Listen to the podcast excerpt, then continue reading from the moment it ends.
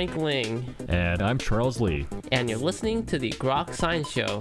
That's right, it's a weekly look at the world of science, technology, and their effects on our daily lives. Coming up on today's program, Dr. Martin Blaser will join us to discuss missing microbes. So stay tuned for all of this. Plus the Grokatron 5000. And our world famous question a week. Coming right up.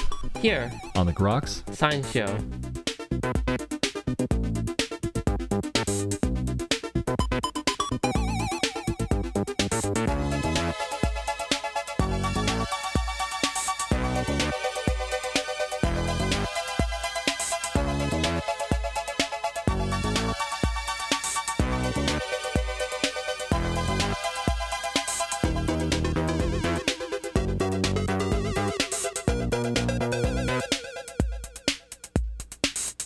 Welcome back to the Groks Science Show. Well, joining us today is Dr. Martin J. Blaser. Dr. Blaser is the director of the Human Microbiome Project at NYU, and he's written the new book, Missing Microbes How the Overuse of Antibiotics is Fueling Our Modern Plagues. And he joins us today to discuss this very fascinating issue. Dr. Blaser, thank you very much for joining us today on the Groks Science Show.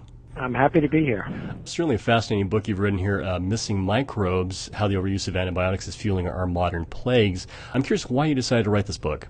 I've been thinking about the issues that are in the book for at least 20 years. And about 10 years ago, I decided I was going to write a book, and I started about two years ago. So why did I do it? The the reason is because I'm a physician and I'm also a scientist, and I've been really focusing for these recent years on the human microbiome. That's the sum of all the organisms that live in the human body, the bacteria, the viruses, the fungi. And these organisms are not accidental we got a lot of them from our mom, and she got it from her mom, and it goes back way into our ancestry. And the important point is that these microbes are doing good for us. They're protecting us against invaders, they're making vitamins for us, they're helping us digest our food, they're training our immune system. And my concern is that they're, the good guys are disappearing. And from this disappearance is where our modern diseases are arising. And this is largely due to uh, overuse of antibiotics. Well, it probably began even before antibiotics were discovered. Such things as clean water and smaller families and cesarean section and changes in nutrition all are contributing, but antibiotics are, are a very big factor. And there's really no way of tuning any of these antibiotics to promote the good guys. Well, the, the history of development of antibiotics is that when we had all these terrible organisms, which we still have, by the way, and antibiotics are still miraculous when they're used appropriately for people with very serious illnesses. But the whole premise of antibiotics was to try to find broad spectrum antibiotics where one antibiotic could kill many different kinds of pathogens. The problem is that the antibiotic doesn't just kill the pathogen, it has a bad collateral effect on all the good guys. So when you take an antibiotic, whether you have a sore throat or an upset stomach, the antibiotic is going everywhere in your body and it's affecting all the microbes of your body. So, what are some particular examples of diseases, disorders that are now starting to become more prevalent because of the overuse of antibiotics? Well, you just have to look around and think about all the diseases. Uh, antibiotics have been around since essentially since the 1940s.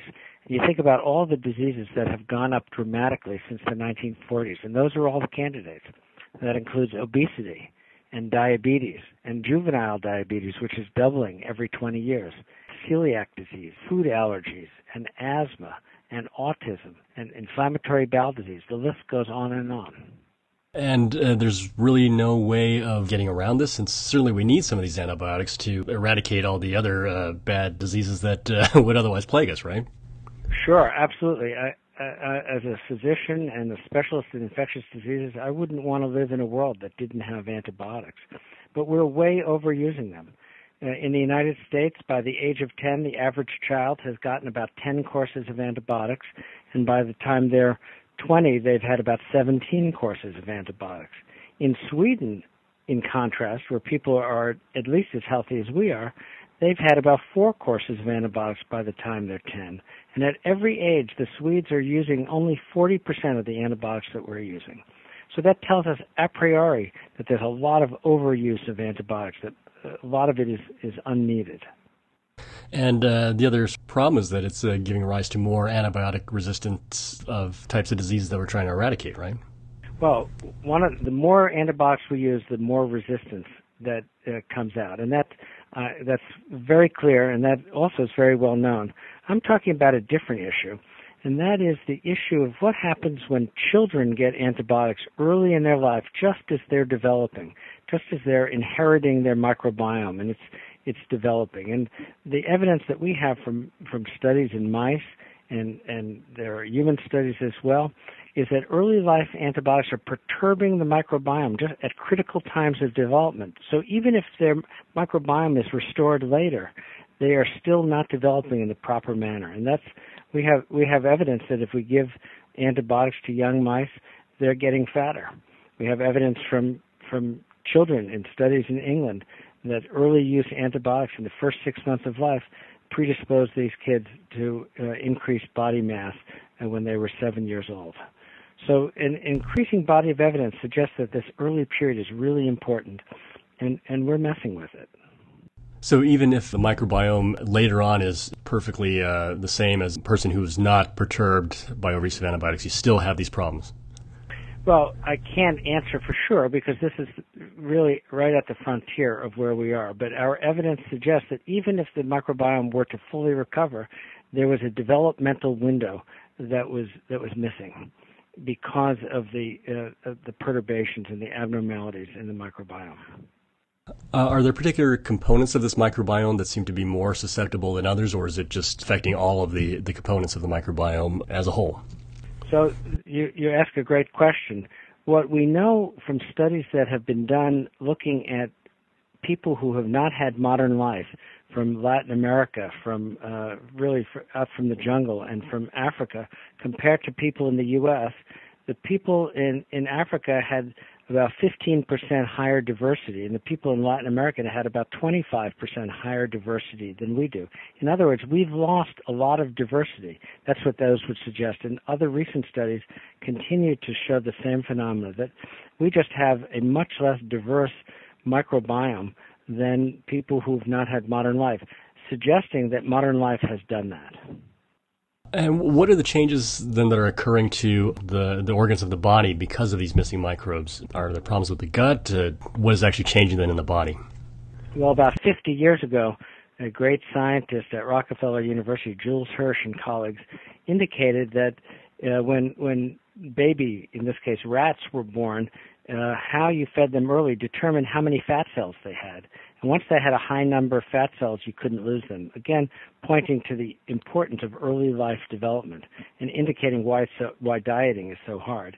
And our data are very consistent with Hirsch's data that that the changes in the microbiome are affecting our early life metabolic development, perhaps putting us in a pattern that's very hard to shake later in life. And also, the microbiome is training our immune system, and it's perhaps training it in ways that we're unaccustomed to. And to us, that's one of the reasons that the allergic diseases are rising. It's it's certainly a bit of a trade-off since it'd be tough to tell uh, a worried mother, you know, probably best not to get the antibiotic at the moment since uh, you have these long-term deficits that you know you don't see immediately. So how how do you uh, recommend perhaps going about reducing the amount of antibiotic prescription that's used? Sure. So there are some children who are really terribly ill. And in those children, they must have antibiotics. It would be a terrible mistake not to have them. However, most kids aren't so terribly ill. Their illness is much milder. Remember, in Sweden, in the first three years of life, we're giving kids in the U.S. four courses of antibiotics. In Sweden, it's only 1.4. Again, this 40% figure. So somehow they're figuring it out more precisely than we are. It, it's well recognized that there's a lot of excessive antibiotic use. It seems to be part of our culture. Uh, and reg- many regulatory bodies, professional do- bodies of doctors, have have lined up about this. But the public sometimes feels deprived if they go to the doctor and don't get an antibiotic. What I'm trying to show with my book, Missing Microbes, is that there's a cost to all those antibiotics. And for many kids who are uh, who are ill but not terribly ill, it would be better to wait another day or two days and see if they if they turn the corner, which most of the time they do. So, uh, is is our sort of modern world here in the U.S. just a little bit too clean? Well, that when you say too clean, that's that's the hygiene hypothesis. The idea that if you if your kids eat dirt, you're a good parent. I don't think that's particularly relevant. the organisms in dirt are evolved for soil. What I'm concerned about is the organisms that are evolved for us, the ancient organisms that have been disappearing. That's a different hypothesis. What do you think can be done then on, on a daily basis just for those raising their kids uh, early on and general public policy regarding antibiotics? Well, let me mention two things. Neither has to do with antibiotics per se. One has to do with cesarean sections. 20 years ago, the cesarean section rate in the United States was 18%. Now it's 32%. And in some countries of the world, it's 50%. Half the kids are being born by C-section. And it's now clear that that affects the early life microbiota. So again, doctors and women have to know that there's cost associated with C-section, biological cost, that no one was anticipating. Another thing is that we Americans are putting on hand sanitizers and antibacterial soaps. We're doing this tens of millions of times a day. We have no idea what the consequence of that is. Uh, in fact, many people in the field think that we may be doing more harm than good because the, these materials are killing the good bacteria the ones that help pr- protect us against bad bacteria. So, how well educated do you think modern doctors are to, to these risks that overuse of antibiotics pose? Well, I'm, uh, as I told you, I'm planning to go to Chicago uh, this week for three lectures about this very topic to three different groups of doctors. So, uh, I and others are trying to get out the word that uh, that antibiotics have hidden long-term costs that we need to calculate. If antibiotics are free, which is generally how we've all thought about it, we've given them a free ride for 50 years. If they're free, then we should use antibiotics for every everybody, just on the slim chance that they may help. But if they have cost, then we have to be much more precise about who gets them and for how long. Do you think this idea then should be part of uh, education of coming doctors and, and continuing education of doctors that currently exist? Sure, absolutely. This is this is part. This is this is why I, am I'm, I'm mostly a medical researcher, and I wrote this book, uh, Missing Microbes, to get the public's attention so that they could understand what are the key issues involved. Well, we are running slightly out of time. I'm just curious if you have some final words uh, regarding your book, Missing Microbes. I think there are, are solutions. Uh, research is going to help us develop narrow spectrum antibiotics instead of broad spectrum. We're going to have to develop better diagnostics so we can tell which child has a, with an ear infection has a viral infection and which has a bacterial infection. But this is all this all can be done with research, and and I hope I think that one day we're going to be giving back some of those missing microbes to children to replace the ones that were lost. All right. Well, we were just talking to uh, Dr. Martin Blaser, again, the director of the Human Microbiome Project at New York University, and he's written the new book, Missing Microbes How the Overuse of Antibiotics is Fueling Our Modern Plagues. And uh, Dr. Blaser, I want to thank you very much again for joining us today on the Grok Science Show. Thanks so much. And that's all for this week's edition of the Grok Science Show. Make sure you tune in next week for more from the world of science and technology. If you'd like to contact us here, you can email us at science at groks.net. For Grok Science, I'm Frank Ling. And I'm Charles Lee. Make sure you also see us on the web at www.groks.net. Have a great afternoon and keep on grokking.